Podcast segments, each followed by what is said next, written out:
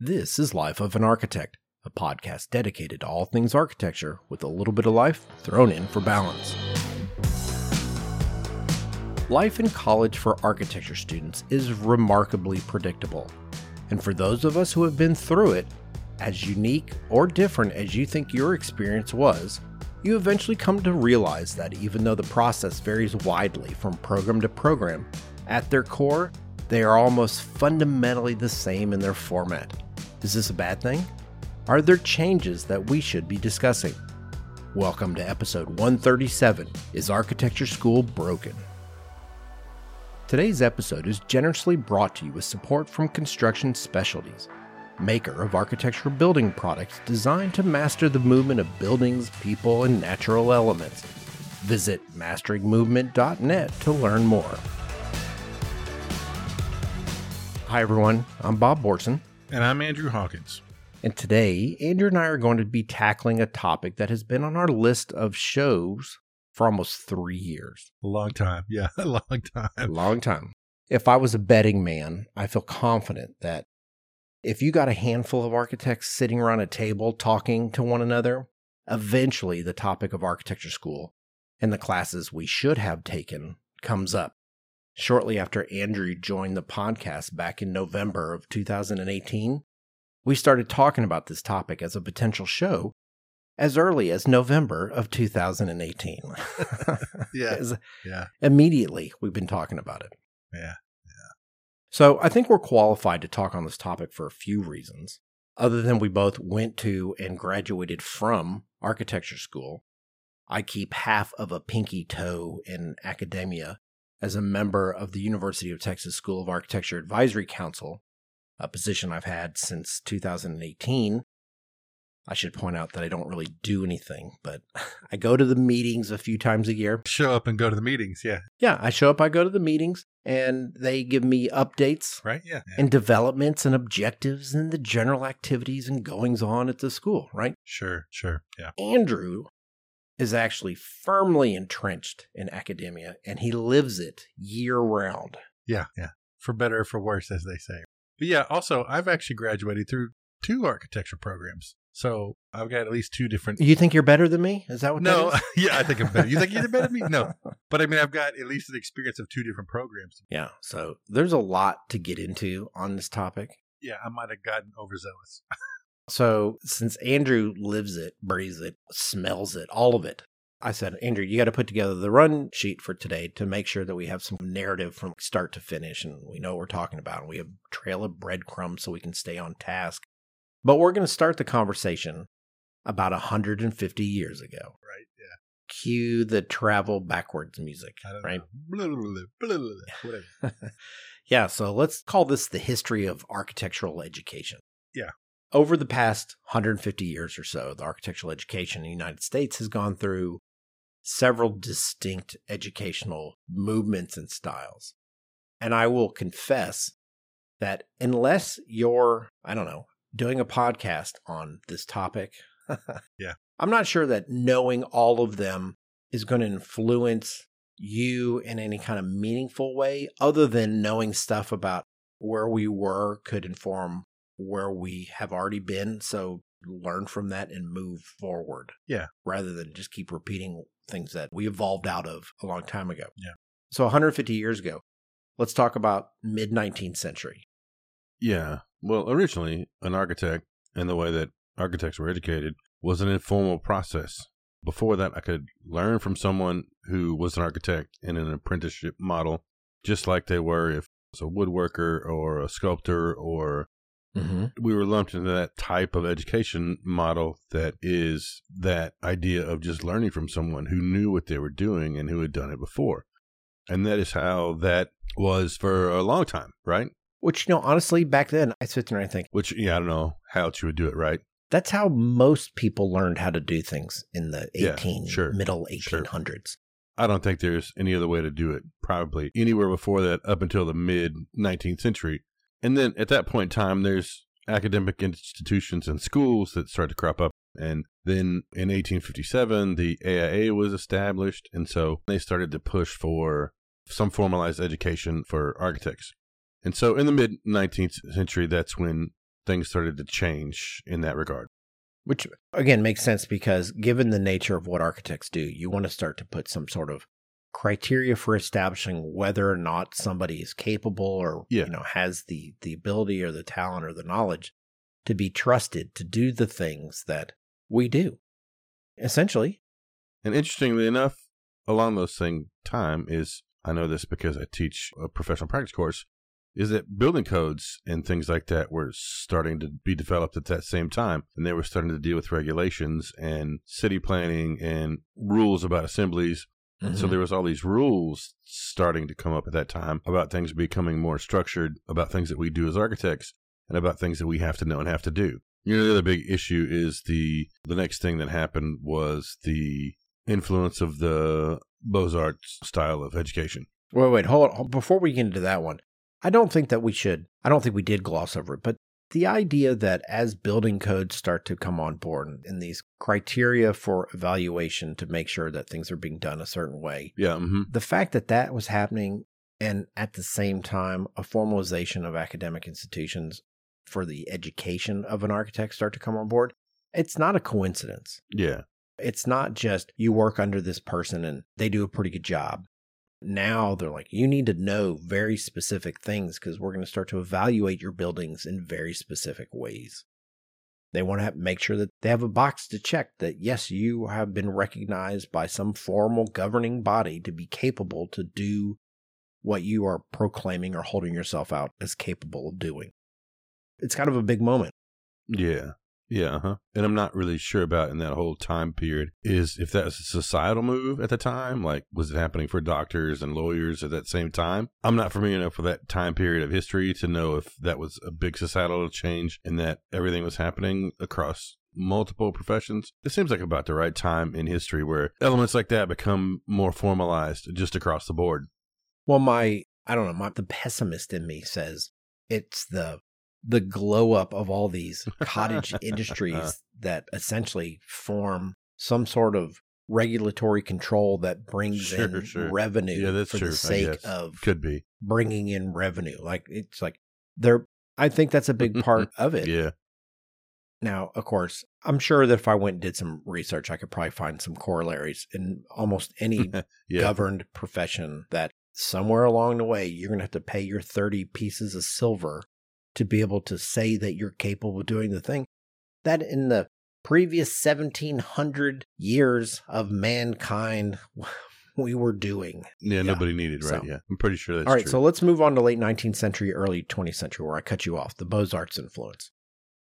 Yeah, so the École des Beaux-Arts in France was a school. It was an art school, but they actually really considered the the originators or authors of the studio-based learning environment. Yeah, that like almost everybody uses to this day. Yes, exactly.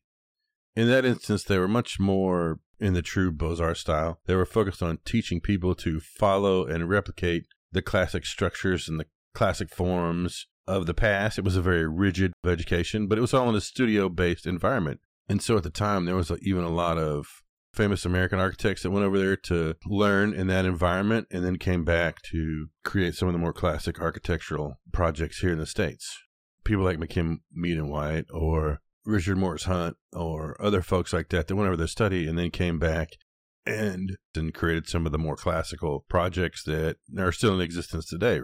So Hey, can I throw in a little fun fact? Yeah, go for it. Go for it. So, those guys in this program, one of the things that they advocated that I learned a long time ago, and I'm a hardcore believer in it, is that shadows are cast at 60 degrees from upper right to bottom left. 60 degrees.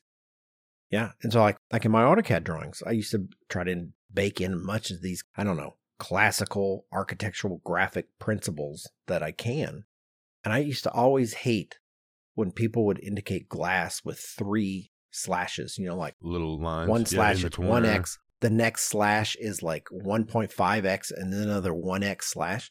And I would go, nope, solid lines across, and it would be a different pattern in every piece of glass, and it was always 60 degrees from upper right to lower left. Mhm. So there you go. little fun fact, little fun graphic fact for you. Okay. That's funny. But the thing is, really, in a way, that is still mostly the basis for what we do. Mm-hmm. Everything, the way that architecture is taught currently, is a modified version of learning that was introduced in the mid to late 1800s. Yep. But there are some things change, of course, the content possibly, but we still do this process of working and putting out work and having critiques and going through this whole process. It still works that way. I mean, we can talk about the different influences of Bauhaus and modernism and those kind of things, but really all we've changed is the thought behind what we're doing, but we haven't really changed the methodology of what we're doing you know, we're not doing a Beaux-Arts style of replicating classic work, but we're still definitely doing it in that studio format. That system still exists. Well, okay. I bet everyone who has graduated from architecture school will say, yes, every design, like every class that they would consider a major class, we're not talking government 101 or 201. Yeah, yeah, oh yeah. None of those. I'm not talking about those. None of those. Your main architecture studios, your classes, your design classes, the one that you were in for 500 hours a week, they were all the same. They were all big open rooms with lots of desks and lots of students. yes. Now- Yes. Those spaces still exist. And I don't want to get in front of us. Those spaces still exist and people have classes in them. People don't really work in them the same way that they used to back when Sure. I was in school and when you were in school. Both times for you. yeah. Nice jab. okay. All right. Let's keep going. Anyway, so not much has changed other than the theories and the ideas that are being taught to include different styles and those sorts of things. But modernism, postmodernism, Bauhaus, you know, deconstructivism, whatever, the content has changed, but the format hasn't really changed. So that was the reason in my thought process that it was important to look at this history of education and see where we came from and, and possibly where we got stuck or have settled into, maybe I should say. One of the things that was a little different that was kind of interesting, you know, when I think about the École des Beaux-Arts, the only two programs that I'm aware of was that one and it was the Bauhaus Bauhaus, yeah. process and how they said, we're going to design how the curriculum is built and what you study and what you focus on and how you go about that process and how do we look in these principles and how does that manifest itself in your work. Those were two singular moments that everything else was kind of a dot along the way. These were branches Yeah, that went off in completely Yeah, different lips. directions. Big shifts, I guess Yes. I should say. Yeah. Yeah. Thing is, is I, I don't know, because this could be its own topic, quite honestly, but why one methodology of teaching became the way to do it. And like, why did the Bauhaus model not get adopted in a broad manner? Why didn't it go Yeah. everywhere? Why was it not something that everyone goes, oh, this is fantastic? That's not this show, but that one, and that was mid 20th century. You could look back on that work now and go, that's some cool stuff, you know. And they had ceramics, they had weaving, and they had architecture, and they had painting, and they had Glass work dance. and I mean, all, yeah, everything, right? All of it. And they looked at it as like, you're going to learn all of this stuff. You're not just going to go learn how to do a thing. So we're going to teach you a, a training and a methodology and a process and a way of thinking. Maybe it's So- because it was so involved. It involves so many different aspects that that's why it was hard to replicate across the world or to other places because not everybody either has the ability to include all that stuff or the desire. Well, it had to do with having the right kind of teachers, I think, as well. Like in that moment, those teachers existed in that capacity as opposed to they went through a process and they Mhm. turned into teachers that were those. Yeah, and I don't really know, but I feel like there's a part of me that feels like all those people that did that were close knit group, and they were like, "Hey, we're going to start a school." It was that sort of idea where they were all like of a like mind. That's also something I think that's really hard to replicate. So yeah.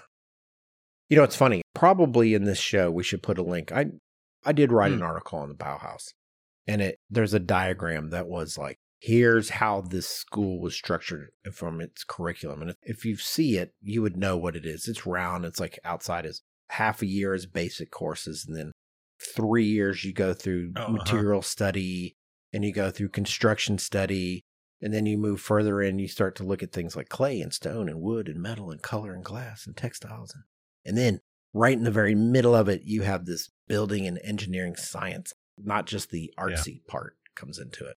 yeah, we should, put a link to it. because it kind of explains a little bit about what that movement is for those of people who aren't up on their and again, Bauhaus I would say I think that most schools probably run some modified version of that idea where they want you to learn some of things about materials and other stuff along the way, but probably not as intense as the Bauhaus model. Or even as Yeah. explorative as the Bauhaus model maybe would be the thing. Or you kind of got your finger in 50 pies and you're doing all these things. But that still did have an influence on our current system for sure.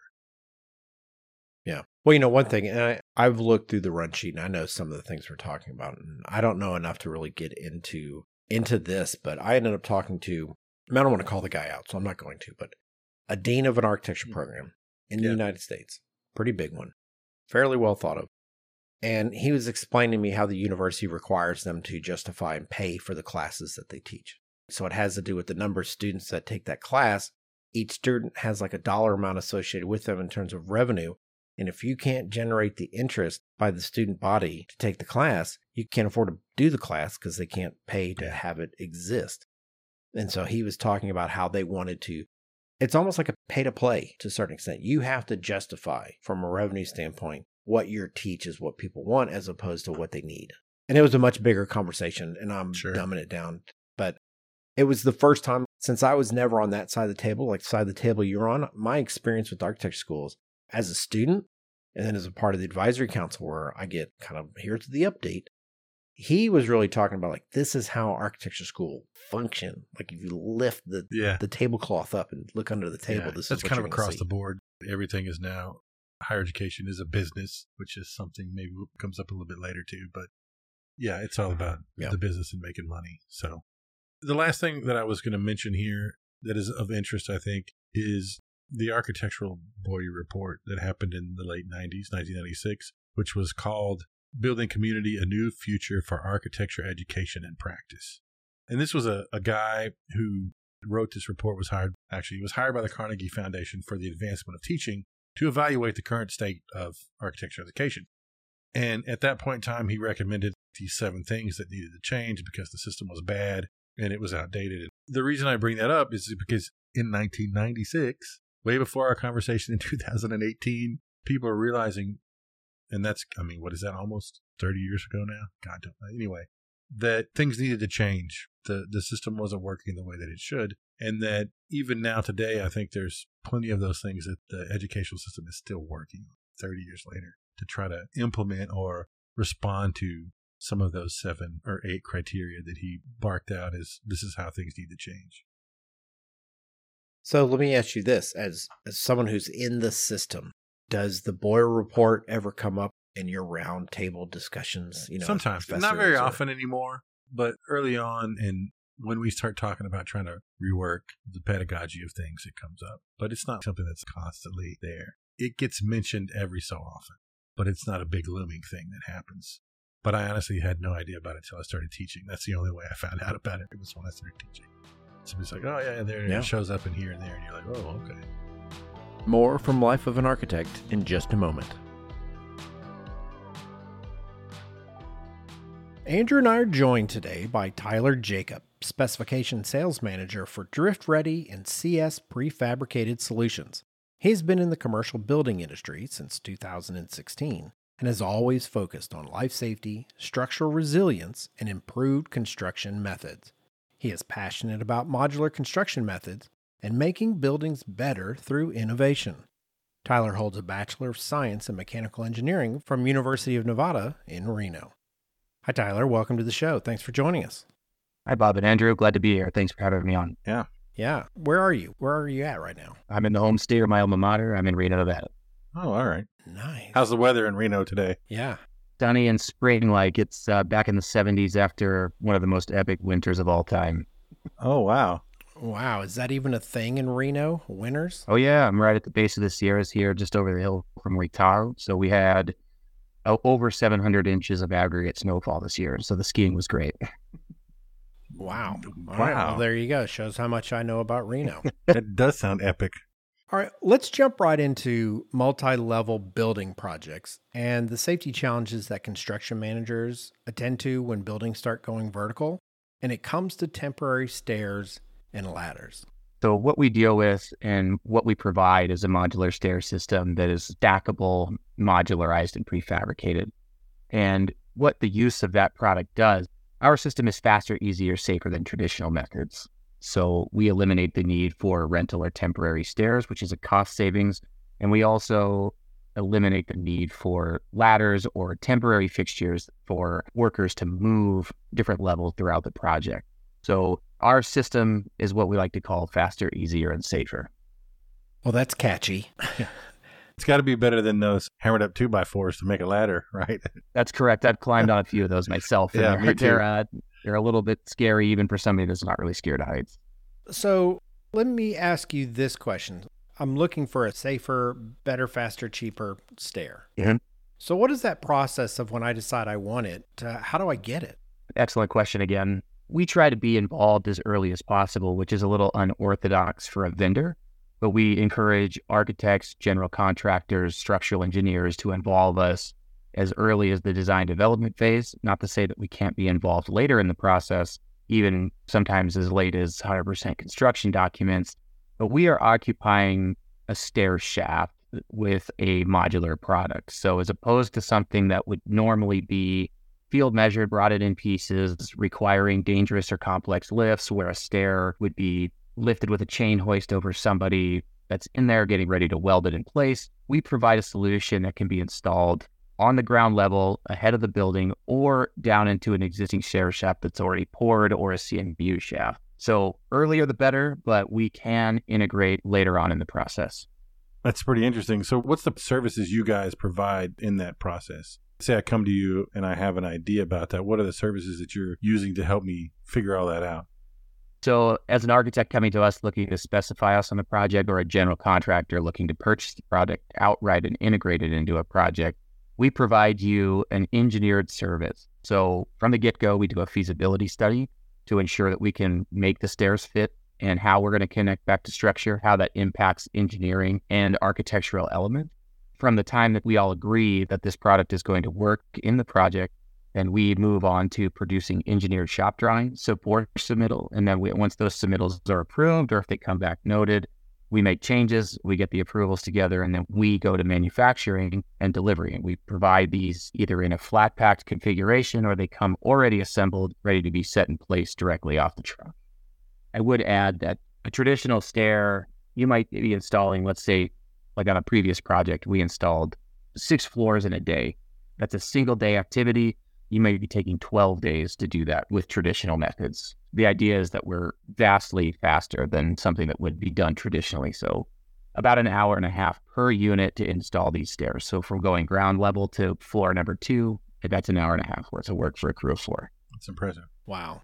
So this system, if we put a bow on this, this is a product that allows contractors to build a secure stair system earlier in the construction process.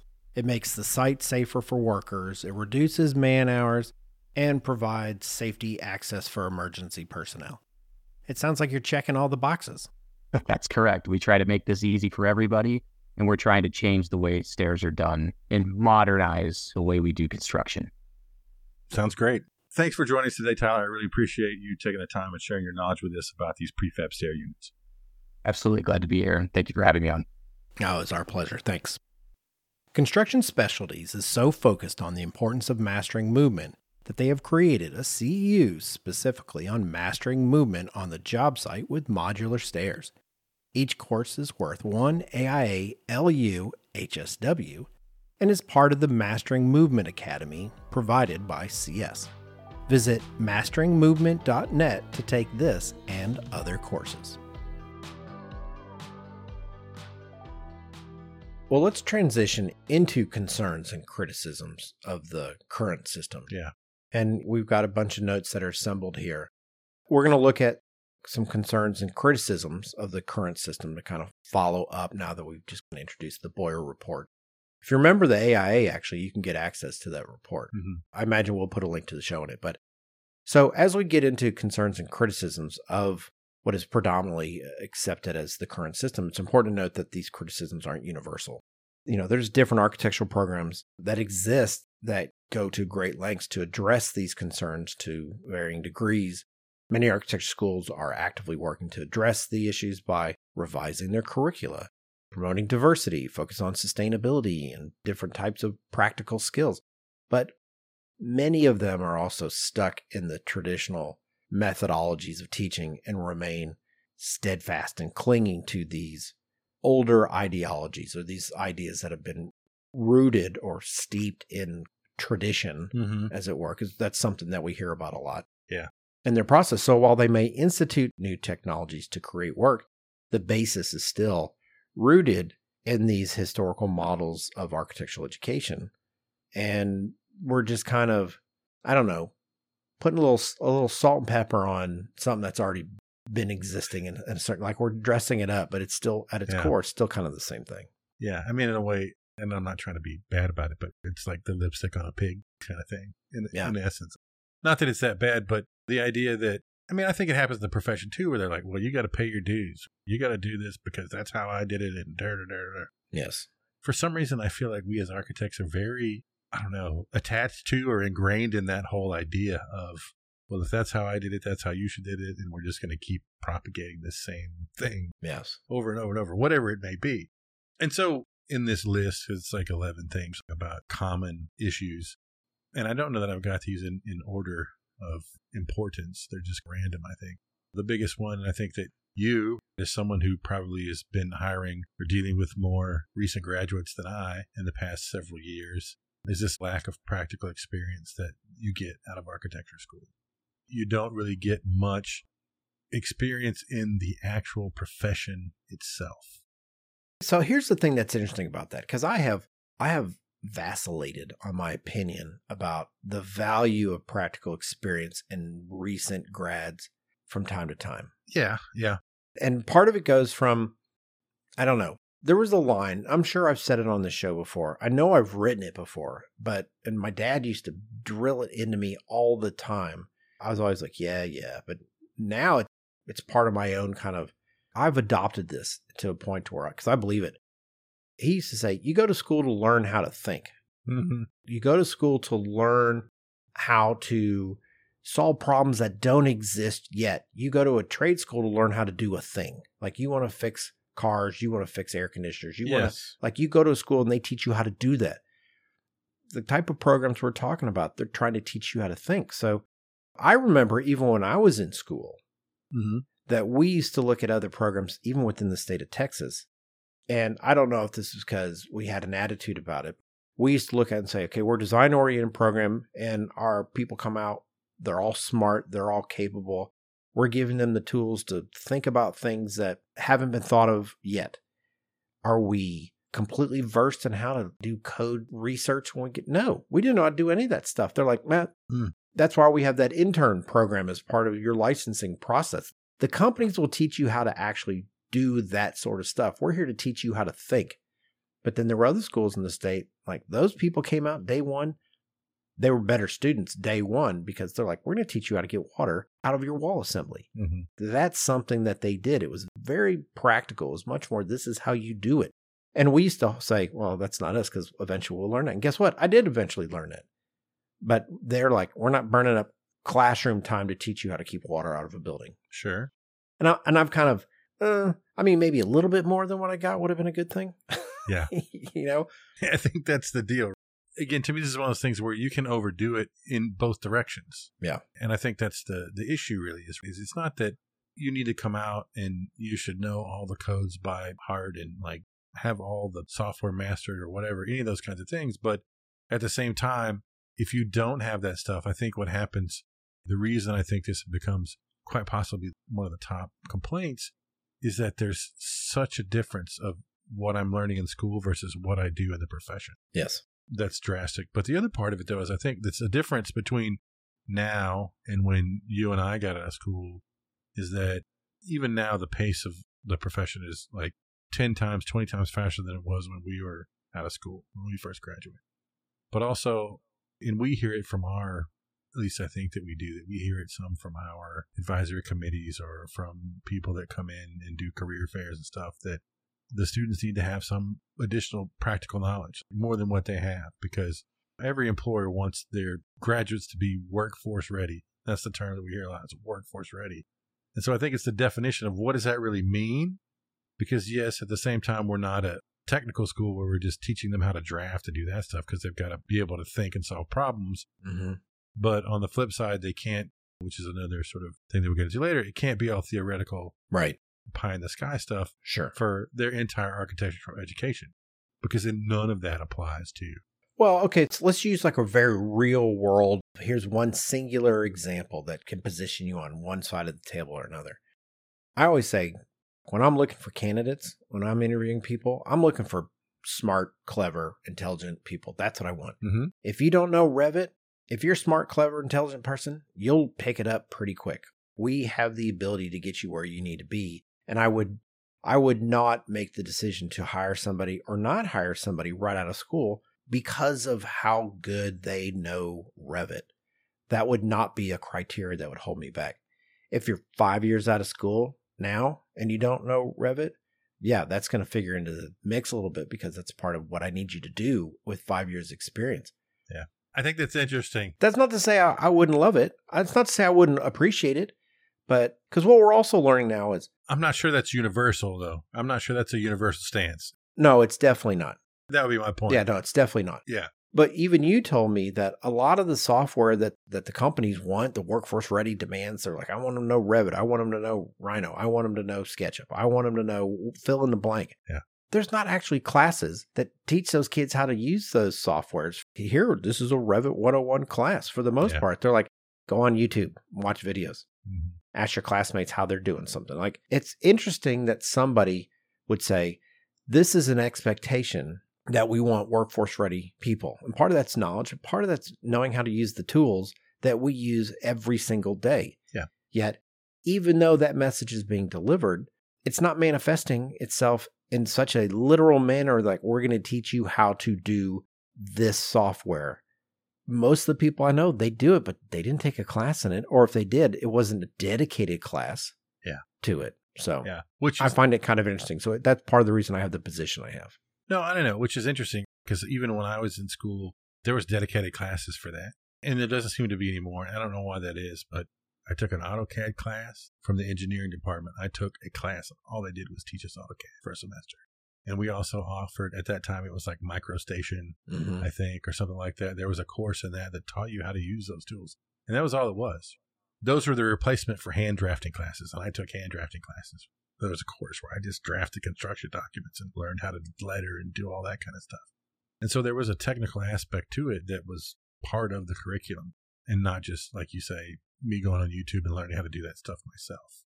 Well, I couldn't do that because YouTube didn't exist when I was in school. Number Duh, one. Me neither. But but he- here's the thing: I never took a drafting class in Yeah. college, not once, and I didn't take a computer drafting class. Yeah. And I remember, so the first software that I I learned was DataCAD, Mm-hmm. and I wasn't in it for very long. And the way that I was taught DataCAD was they go, here we installed DataCAD on your computer. Here's a piece of notebook paper that has 20 commands on it. Yeah. We'll check in on you later. That- Like that was it. Now, software's a little bit more complicated. Now you really just had to do like line and offset and radius and dimension. Yeah. I mean, it's like it was not as complicated. It doesn't Sure. do as much. It's not as intelligent. But even then, all the software that I learned never took a class on it, Hmm. even as a professional. Mm-hmm. They're like, here's your three ring binder of how to do stuff, or here's your book, read it. Yeah. Come in an office Monday and let's go. So, Yeah. All right. Different experiences there. But my opinion of that is, I mean, I think it's a somewhat valid criticism, but I also think it's a very slippery slope. There's a fine line in that amount of practical experience or knowledge that's too much that makes people have a, in my mind, a ceiling to where they can go mm-hmm. right. versus having to spend too much time in their early career trying to make up for things that they didn't learn because everything they learned was so theoretical. You've mentioned it many times. You talk about what was it your third or fourth job where you decided I got to get a job where I learn how to keep water out of a building because all this stuff I'm doing up until now I haven't, Right. Yeah. right? To me, the balance is somewhere in between those things, right? Sure. And I think it's just a hard mark to hit sometimes. And I think it's also one that constantly changes. Well, okay. So let me pivot this title. So the disconnect from real world practice. We've taken that a certain direction. Yeah. When I saw that as like, here's a topic, part of it, I was like, oh, we're going to talk about how professors don't actually have any real world practice experience. Yeah, that's a whole other thing. We've got educators that are educating us that have never worked in the industry. They've just become professional teachers. hmm Now that works. It's a great thing if you're going, hey, we're teaching you how to think. We're teaching you how to like imagine and tie knots in the sky with your brain. You know, like Yeah. those are the things. That's great. But if we're talking about, hey, I want workforce ready people being taught by people who kind of never really been in the workforce, kind of think that's a bit of a problem too. Yeah, could be, right? Could be. To me, all these things, there's a balance that has to happen. And I just, it's not easy. And for that kind of stuff, some schools are like, well, we don't care. We're going to throw out some of the big schools, Harvard and Columbia and all that kind of stuff. And that work is really theoretical. And I think that in reality, what uh, we're jumping around here, academia really puts a big emphasis on the theoretical work more so than the pragmatic and practical work because it seems more exciting. And of course, there's research dollars associated with it and all that kind of stuff that happens. Yeah, but here's what's interesting about that. And this is Yeah. why I kind of still fall in that camp. It's the same reason why we do hot dog finger questions. If I'm doing these like really far out, how do I build a multifamily complex on the dark side of the moon? Sure. You don't have a pre baked idea of how to solve that problem. Yeah. So a lot of the problems and the projects that people address, they don't have real programs because they're like, we don't really want to talk about how you're laying out your bathrooms. That's not what we're trying to do. We're trying to teach you how to think. We're trying to teach you how to prioritize and evaluate and arrange and assemble and all these kind of things in a way other than will my Xerox machine fit in this corner of the copy room where they put the door. Like I get that. I get that though. But I think again, you're going to the to the complete extreme of too practical. I think there's some there's some middle ground in there somewhere that that's the sweet spot, in my opinion. Yeah, okay, but I remember being in one of your studios and you gave everyone the option to design like an architect's office or some other thing. Yeah. And they all designed buildings where it was like 14,000 square feet per person. Sure. And they're like, here's the yoga room and here's the. That was like first like- year. That was first year studio or second Yes. year, right? Early on. Where yes, that that kind of And I'm not making fun of them for doing unboundedness is good. Yes, but, but- you're like, you know what? We're not, that's kind of supports my point. You didn't tell them what the program had to be. You're just like, hey, y'all, do what you think is right. Sure. And then what you got was like, wow. Like, you know, mm. this is a giant pyramid and there's like reflection space. And Yeah. like for every one square foot of working space, there was 50,000 square feet of like coffee shop and, I know. and Yeah, bring I your know. dog to work space. So it was interesting, but that's just it. You didn't limit how they could go about solving that problem by giving them a criteria or a limit on square footage. But that's because of the stage that they were in in their Yeah. architectural understanding. Yeah. But at some point, they have to deal with some of those things. I don't think I could. I wouldn't feel right doing that in the fourth year or fifth year or a graduate school and letting them go bananas because they're not going to be able to do that in the real world. There's so many regulations and constrictions and all these things, and so at times I fall in the camp of you can't work without limitations. You can't work without restrictions. You have to have some restrictions in order for it to be realistic. And actually, to your point of solving problems, I have to be able to solve problems with limitations in place because that's really what we do as architects. Sure. Because whether that limitation is budget, it's client, it's location, it's code, it's whatever, we have limitations that we have to address and work with. There's a certain amount of structure and rigidity in what we have to deal with regardless. And part of me, my saying I always put is you have to know all the rules in order to start to break them. Sure. You can't just willy nilly start breaking rules because you don't know what you're doing. Well, look, let's Yeah, let's move on. Let's move on. We'll put all the ones, even if we don't talk about them. Yeah, yeah, sure. They can sure. all end up in the post, but there's a couple Yeah, in here that I'm going to cherry pick because I go, no, No, let's go for it. No, go for it. So we've kind of touched on a little bit, but just to dive in on the overemphasis of design studio. Yeah. Which even to this day, even in this show, Even made when a comment about- started. Yes. yes, I was like, oh, these government that didn't count. The- What counted was this, and it Yeah. was studio, and it was. We talk about it, and we'd say like, oh, what grades you get? We don't care about those other grades. It's like you just have to do that, Mhm. right? So blah, whatever.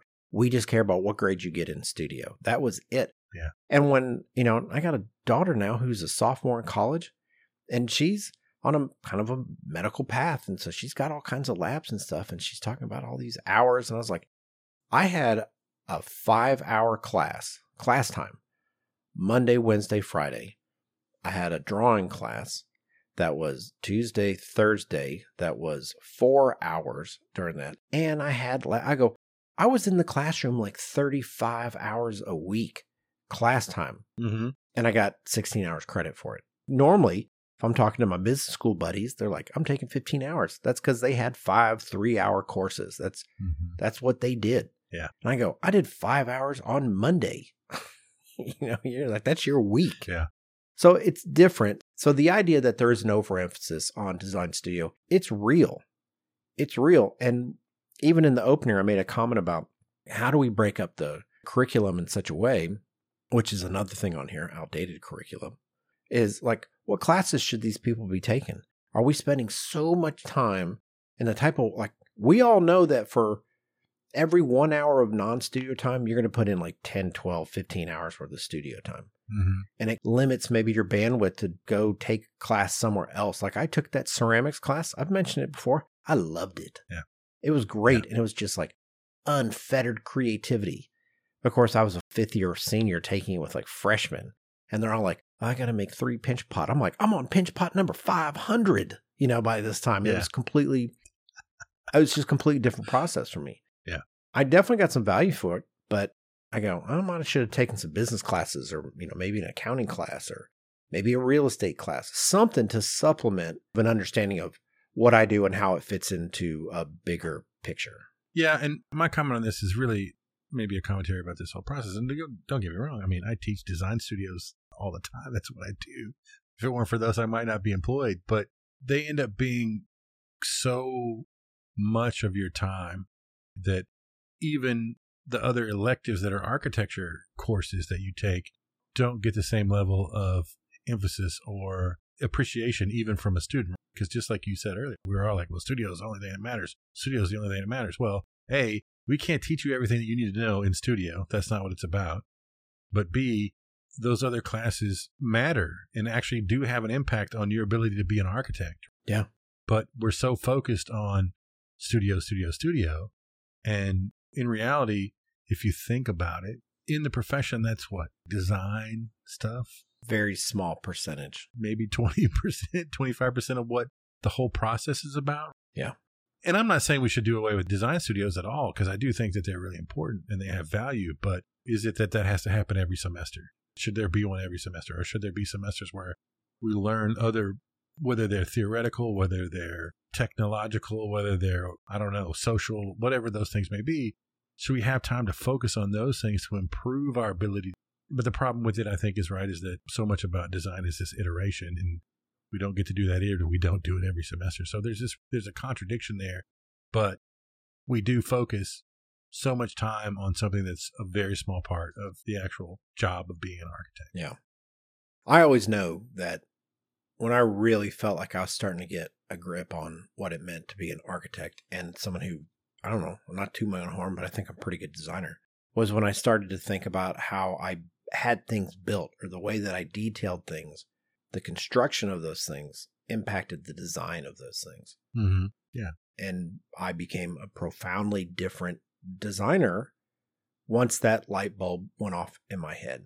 And the truth is, when I look at all the people now whose work that I admire, even if, if I make it fairly the most jewelry box kind of situation, like which, which is a lot of the residential work that people really kind of get jazzed over, Mm-hmm. that is all about the detailing. Yeah. You know what makes that so cool is how they actually got it done. Not it's a box with a piece of glass on the end. Like that's not what makes it cool. It's like Yeah. like it's a knife edge and there's like where's the sill and where's the straw. Like, the way that they were clever in, in detailing those is what makes them special. Yeah. I don't know many people, and when I think about all the portfolios I look at, most of them don't include any kind of technical drawings at all. Mm-hmm. And I'm not that guy that's at the top of the mountain going, that's a big foul. I would like to see some of it. Mm-hmm. But the truth is, is I'd like to see it in the context of the project, not just here's a bunch of technical drawings. Yeah. You know, and when I do see them, they're kind of silly, right? Because they're just kind of like, it's like a tack on a little rider to something that was much bigger in the scope of Mhm. what people were spending their time on. Yeah. You know, UT had a sound building semester and you had to design it and you had to detail it. Yeah. And funny thing is, they didn't really tell us how to detail it. I remember I went to graphic standards to figure out how to do window details. Yeah. And they looked awesome. didn't understand how they worked really. Yeah. I don't think I drew any flashing in. Not with, and I mean, if I had it, it's there wasn't a comprehension behind it. It was just a, Yeah. a graphic. There was a line there that said flashing, but there was a line there in the in graphic standards. Yeah. in the element that I looked at. Yeah. Yeah. And that still happens some today. But again, I think you're right. And I agree with you that really part of being able to be a good architect is understanding the way things get built and understanding those assemblies and layers of stuff, which most of the time in design studios, you don't ever get to that. Most of design studio work is really big picture, big thinking. You might get into some things, but most of it's, I think, the big idea, the big idea. And you don't really get to the point of understanding about man, if I could shift these materials and make them work and really have this super fine, well thought out condition because I know how the materials work and how they behave and how I can shift certain things and get them all to assemble, which again, like you say, becomes what makes really great, great architecture. Mm-hmm. There's also the big level idea of it, but there's also that really finite intricacies of it that really also are a requirement for it to be just superb. Yeah. Joyous architecture. I can tell you. So since I've moved to a bigger firm, I did this in smaller firms too, but to a far lesser extent because in smaller firms, frequently the guy who designed it also draws it and probably does CA on it. I Yeah. did all Yeah. for since I don't know the last 25 years.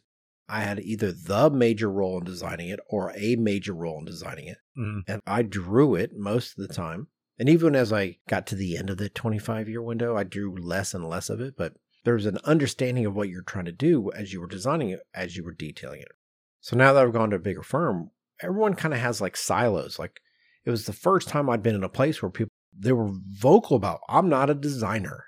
They say it with pride. Yeah. Which I'm all in on that. I go, great. But the problem I have with that as an idea is I go, you're detailing the project. You're the person that's going to make a good project be great.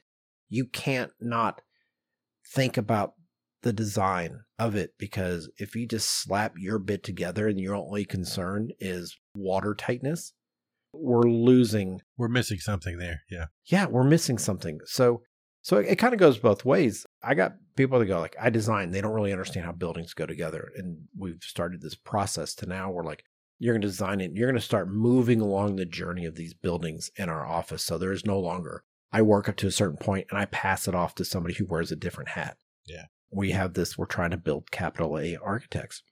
But the idea that people go, I'm not a designer, and they just kind of put their hands up and I go, Well, you are, and you need to be because you're the person that's going to make the difference in this project being okay and something special. Yeah. Or the flip side of a I'm only a designer, I don't need to know how it goes together. I don't like that either. Both of those are right wrong to me, yeah. Well, you know, that manifests itself when somebody designs something, the client goes, I love it. And you go, uh, because of where you put this room that has the access to the roof, you now have to have a guardrail because you're within 35 feet of the edge. And you didn't show them that there's a handrail that's going to have to exist that you're going to see. You drew it like it's this perfect sublime, like there's nothing there. And I go, Mhm. that's not what it's going to look like. It's fake advertising. you know, you drew that, that what makes that, that cantilever is 800 feet long. You're not doing that. Not on this budget. Yeah, that doesn't happen. Yeah, yeah, yeah. And then you got up and go, well, we value, we had to, you know, try to get the project into budget. So we pulled this into six feet. And they're like, well, what? It was 20 feet Yeah. before. And you're like, It was 48 before, and now it's six. Sorry. yeah, that's why I loved it. Yeah. Right. So yeah, we do talk about designers. You need to know how all this stuff works. So you don't design stuff that you can't do to a certain extent. We don't want to like limit their like what if. Yeah. But I also want the people detailing it to not throw their hands up and go, I'm just a detailer. So Yeah. All right. Again, this could be like a five part episode for sure. Apparently, because we're already deep into it here. We're deep into it. So I'm going to tackle one more for this section, Okay. kind of bring it up because I think it's it's worth. And if we go hour and a half, it's probably worth getting into it. So one of the things that I want to touch on is the high cost Oh, interesting. because that's something. I mean, there's other ones that are interesting on here, but I still remember reading an article years and years ago, and it identified that getting an, a degree in architecture was the most expensive degree that you can get in a typical D1 college program. Hmm. Interesting. It was really based on the fact that most of them require you to either do a 4 2 or a 5. Whereas other degrees do not require, like you're just in school longer. It's not, oh, you're buying more expensive books because people getting degrees in math, their books are way more expensive than ours because they're only selling five of them. And Yeah. have you seen the kind of special characters they have to use in math books? It's crazy. So it really has to do with time. And architectural education, it's a long degree. It takes a lot of time to get through the system, Mhm. assuming that your objective is to come out with the ability to get licensed, right? So, Yeah, I don't think we should downplay the uh, the extra costs of materials and printing and building models and all because mhm. over time that still compounds. We talked about it before. I think you know that that could be an additional hundreds of dollars pretty easily, pretty quick a semester for every semester that you're in school. Which then, when you're in there a five year or a four plus two, it just adds up Yeah. right, even more. Well, it's different now too because now there's 3D printing, the type of plotting that people do. Yeah. I'm not good old days syndrome guy, but we bought sheets of vellum, which was not particularly expensive. Yeah. You know, and I had to buy a box of pencils or lead, you know, and I went to a lead Yeah. holder. I could reuse it.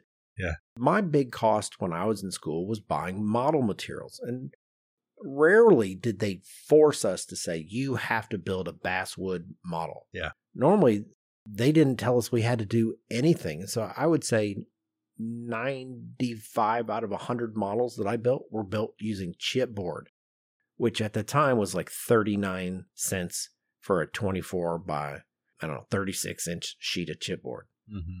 You could buy a bigger one, it'd go up to like 79 cents a sheet. Yeah.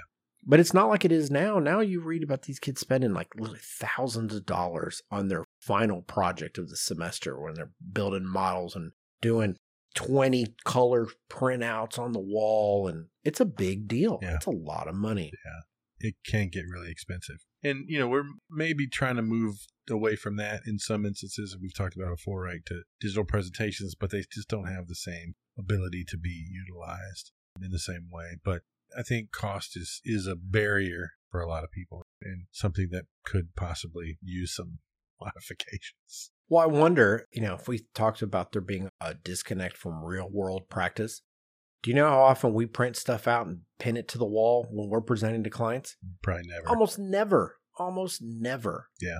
We have big screens and we have someone we we, we have a phrase we're like, okay, who's gonna drive? Because somebody's got the mouse and the keyboard and they're like spinning around the model and hmm they're pulling up the stuff and we put together either InDesign or PowerPoint. We put the images in there, we got the data. I mean, rarely do we put stuff on the wall Yeah. in that capacity. Sure. I mean, we still do it on occasion, but it's not like that's not the norm. Yeah. So it seems like that should migrate its way into architecture school at some point. Possibly. I still say it's hard to teach that way, though. It's easy to present that way. It's hard to teach that way, hard to critique and learn or transmit knowledge that way. Because you want it all up on the wall at one time so you can go, look, when you look at this and you're circling something, then you walk five steps to the left and then point to something else like in real time, as opposed to, hey, can you flip back a couple pages on the screen? Yeah, I mean, I get that. I get that. yeah, it's it's hard to do, but yeah, Okay, let's go to the next big section. And it is criticisms of the studio based learning method. And these are probably the ones that, if there's any architects out there that have PTSD, they probably could come up with the same items that are on our list. Like we could probably just do a poll. If we did like the poll of 100 architects, like Family Feud, top six oh, answers on yeah. the board, yeah. On the board, we would all get them. There'd be no X's, no strikes.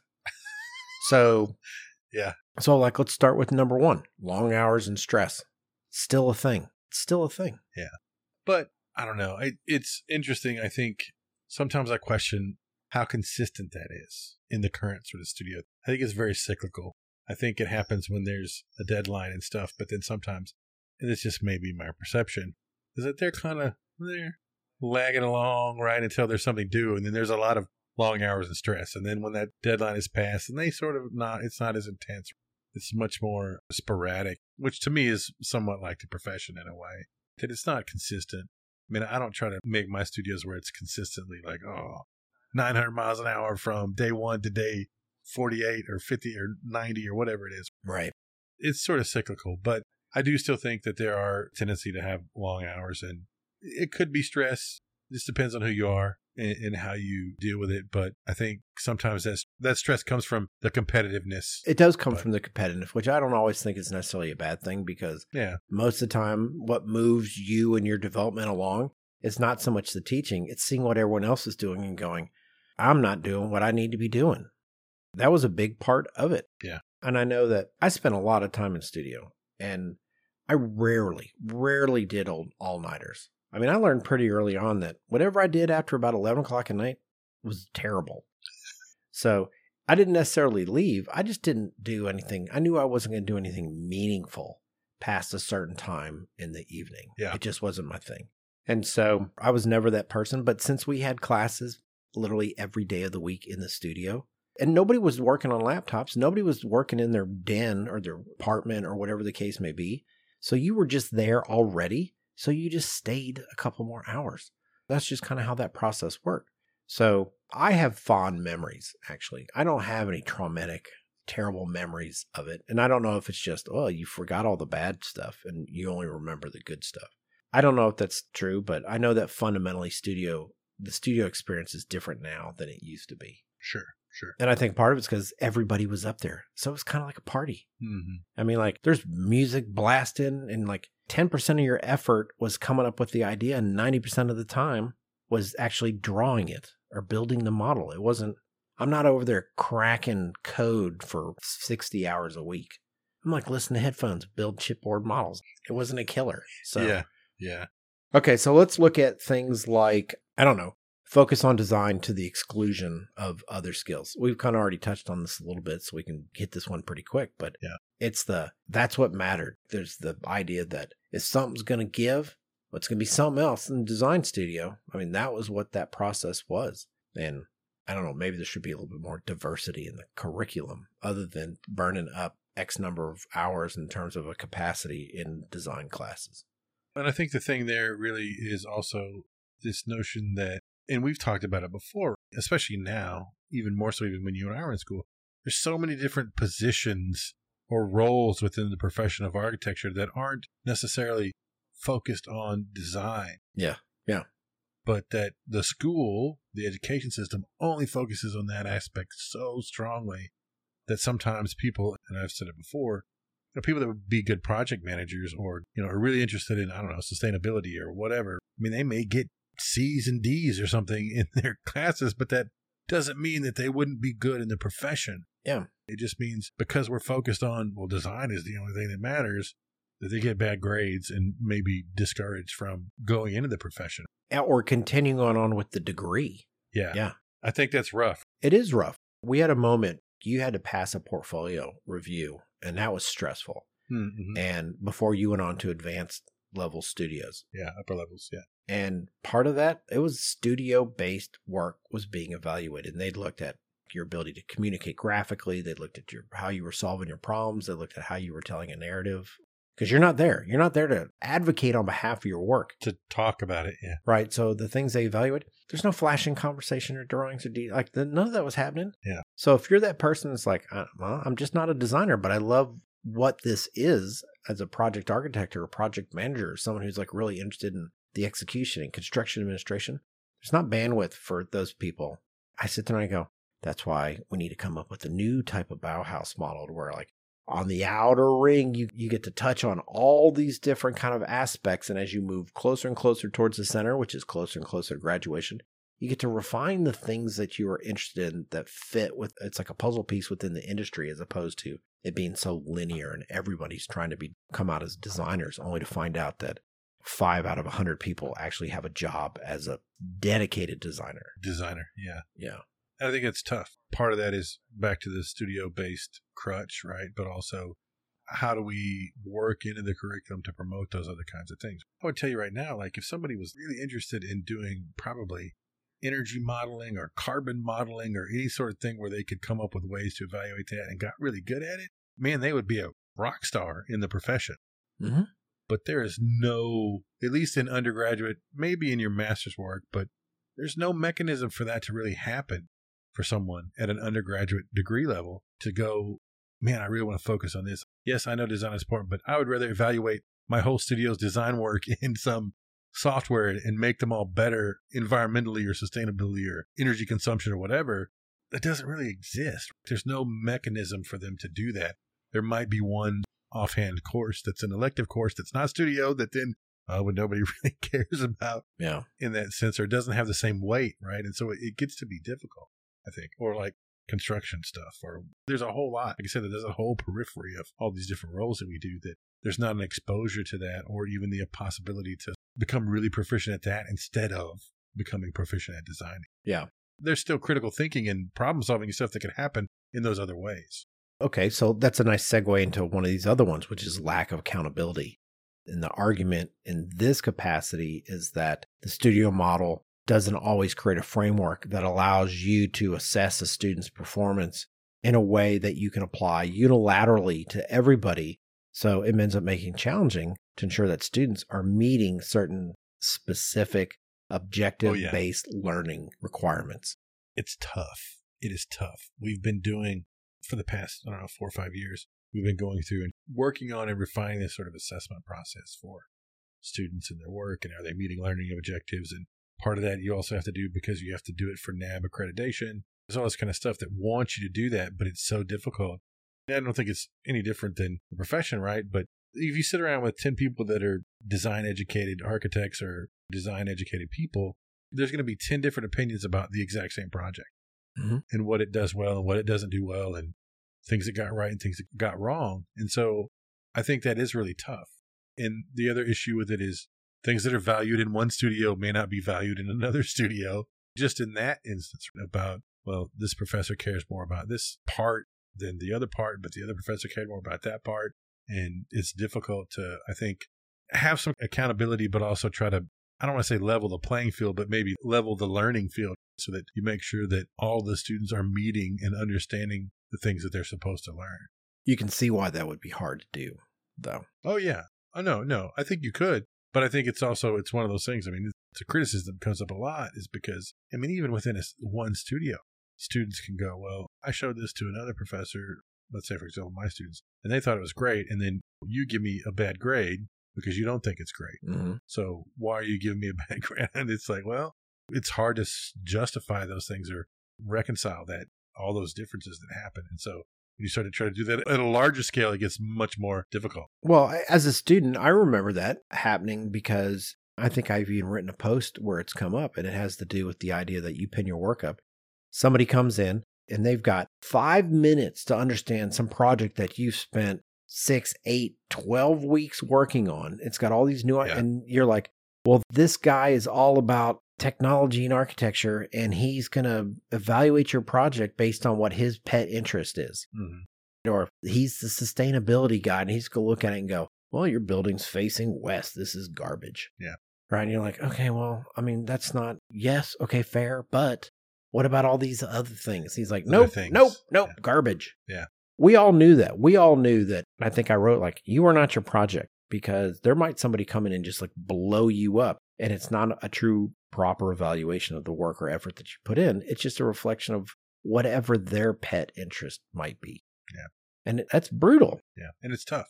But it's tough to reconcile all that too into a sense of even if we try to make specific learning objectives, what those should be, how do we even agree on that? Try to get 10 architects to agree on what- Well, the, what you should learn, right? Like, but okay, but then that gets us into the other one, limited diversity in design approaches. yeah. And so, like, if you do set up something where everybody can come in and be on the same page and how they evaluate it, well, then everybody's the same. And Yeah. that doesn't work either. Either. right? Yeah. I know. well, It's like middle ground for everything that kind of needs to happen, but then in a way that's bad, right? I mean, it's all tough. I think it's a tough system to work through, and it's all really difficult to have individuality yet uniformity, because really that's what you want yes. To come out of it. But how do you like? How can you even do those things when those are two? Those are the opposites. Those two words. Yes. Okay. So even though we've been skipping items that we're going to include in the post on all the different, I mean, criticisms, we have six things that we wanted to go through. When we looked at concerns, there were 11 that were on the Eleven. Yeah. And we've been skipping those and we're only halfway through. And I think that just shows what a big topic this is and how many things that are worth talking about that might end up coming up. So we're going to punt out of the show at this point so that we can actually give the other categories that we wanted to talk through enough bandwidth for us to actually have an interesting conversation. So we're going to do a part two, and that's going to cover things like the divide between practice and academia. There's a historical context to the divide between academia and the architectural profession. And we've got a couple different ways that we can talk about it. Things like evolution of architectural movements, the divergence of pedagogical approaches, the role of research. Like there's a bunch of things that we want to get into in there.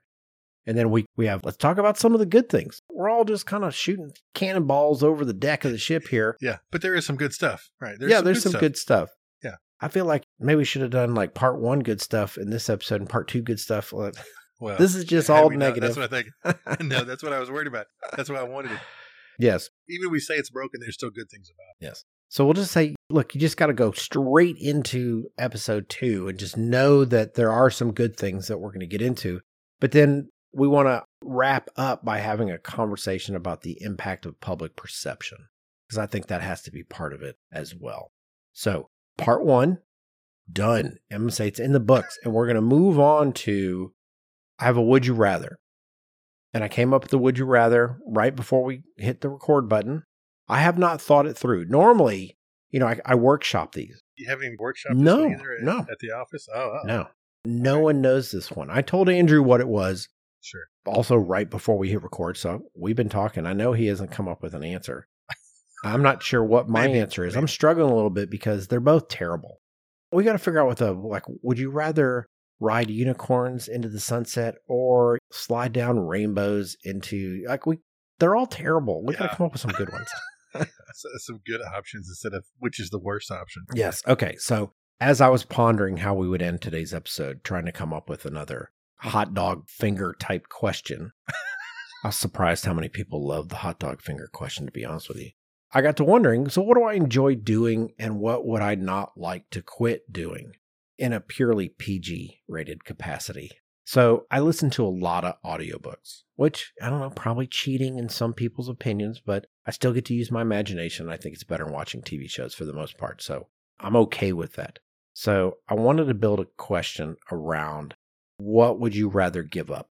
This thing that you like or this thing that you like? And so, here's the question. Mm-hmm. Would you rather never have access to books, any books, in any capacity, forever, or never be able to cook from scratch again? And I had to put on there from scratch because I'm not saying you, you can't heat stuff up or you can't like make a sandwich. You can make a sandwich. That's just assembly. That's not cooking. Okay. All right. And I thought about this because during COVID, I'd say, Hey, Andrew, what are you doing? He's like, I'm making chocolate chip banana bread. You had the market cornered on chocolate chip banana bread. Thousands of loaves. Thousands. COVID. Yeah. Yeah. And I like to cook, and I cook a lot of Mhm. stuff from scratch myself. I mean, the barbecue's got to Yes. Yes. The only Right, hobby yeah. I kind of have. I mean, I don't consider reading a book a hobby. Yeah. Maybe I should, but so cooking is it. And I've come on the show and said, look, if I thought this architecture thing wasn't going to work out, I was going to be a chef. So this is a big one for me. Mhm. Both these things Yeah. I enjoy a lot. Me too. Me too. Quite a bit. So, but you seem to think like you have an answer already. So I'm going to let you go first. Yeah. Yeah. I thought I had one, and then the more we talk about it, maybe I don't. But my answer was going to be give up cooking stuff. Mainly that's because I could probably manage to live without that. I would find some place that I like to go eat that would cook food that I would want, whatever, and I would begin to frequent that place instead of cooking for myself. But also mainly because of me, like I'm cooking for one a lot, which is not that great. Mm-hmm. Mm-hmm. And so that sort of lends itself to be easier to give that up than books. Because I, don't- I mean, I buy books constantly. Like I'm constantly buying books. Yeah. I'm not reading as many as I'm buying. But you know, I think giving up. I mean, when I just looked at my left, there's like 40 books on the table over yeah. next to my computer. So, and I don't think I could live without the book, the access to books in any way, shape, or form. I just, I don't see that Okay. being possible. Interesting. I, I- I didn't think that's where you were going to go with that, but I'm not surprised by it either, to be honest with you. Yeah. I think this is one of those questions. I mean, just before while you're thinking about your answer, that Oh, I got my answer. Oh, if it was a younger person, it would probably be maybe an easier question because they don't really deal with books that much anymore anyway. But at the same time, they also don't really cook for themselves either. So I don't know. Maybe it's Yeah. tough if you're younger too. I was like thinking if this is my daughter's question. How would she answer it?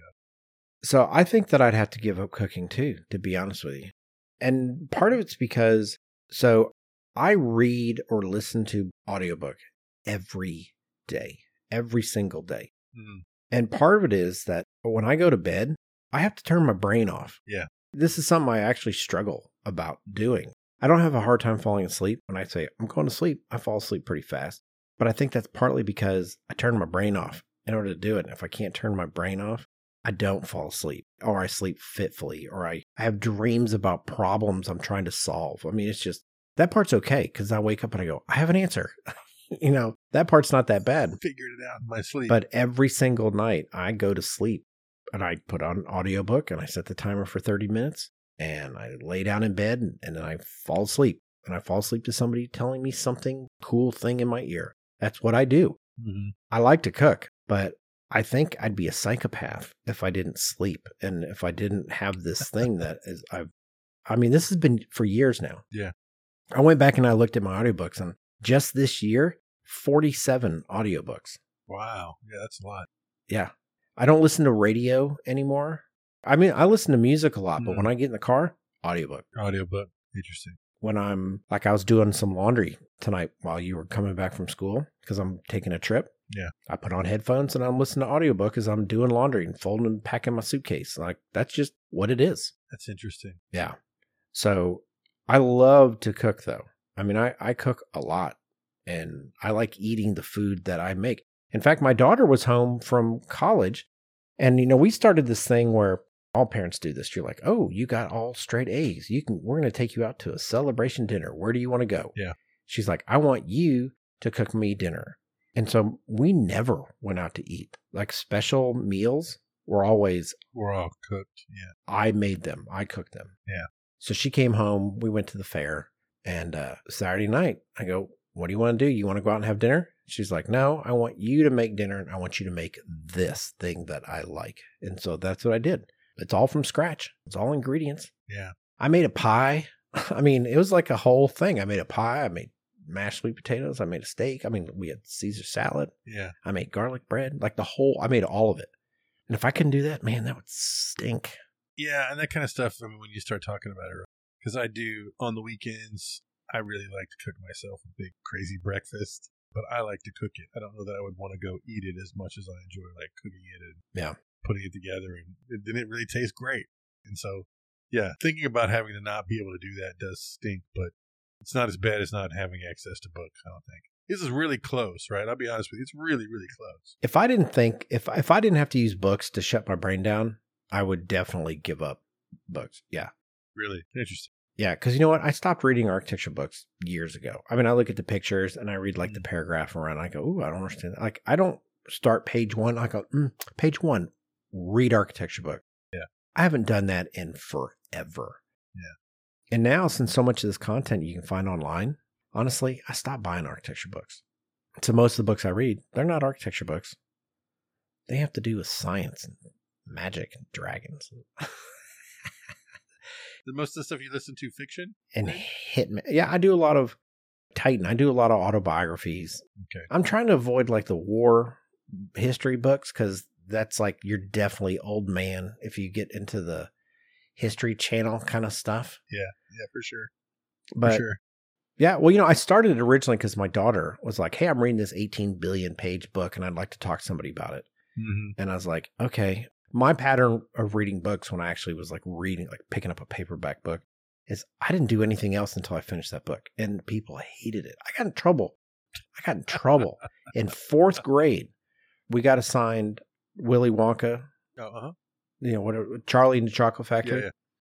They gave it to us in fourth grade. They handed out the books and they're like, okay, for tomorrow, read chapter one. I came in, I'm like, done, slapped it on the counter. And they're like, that's lies. And I was like, it's all I did. You gave me the book. I read it. I read it on the bus. I got home. I read it all night. I stayed up late. I read it. I finished it. Loved it. Asked me a question. I got you. And they didn't believe it. They're like, there's no way you read this book. Yeah. I'm really tough. Eh, Favorite holiday? Favorite holiday is uh Thanksgiving because of the cooking Yeah. The cooking. and I do the cooking. This one's brutal, but I think I have to choose the books so I don't go bananas. Yeah, I can't do the audiobooks for the reason that you're talking about, though, because when I listen to audiobook, I can't do anything else. I have to sit there and focus on what I'm listening to. Oh, I do the same thing too. I can't work and listen to audiobooks. Yeah, I can't not. I probably couldn't even do laundry, right? Because I, I want to just, I have to like approach it as though I'm reading. I can't sort of have it be background noise or only partially catch things, right? I want to hear like every single word and really focus on that, Yeah. which is how I do when I read too. If I'm reading, it's like I got blinders on. There's nothing else happening other than that. And, you know, the, the house could be burning down around me. And I'm like, this page, turn the page, you know, like I'm reading. All right. We both chose books and we Yeah. both maybe begrudgingly chose, Just books. books. Yeah. Yeah. Okay. All right. I think we've reached a point where I'm going to call today's show a wrap. Thank you for being with us today for episode 137 Is Architecture School Broken? Part 1. Special thanks to Construction Specialties. They are so focused on the importance of helping the architects achieve their creative vision that they have created a CEU Academy with multiple courses concerning facade design.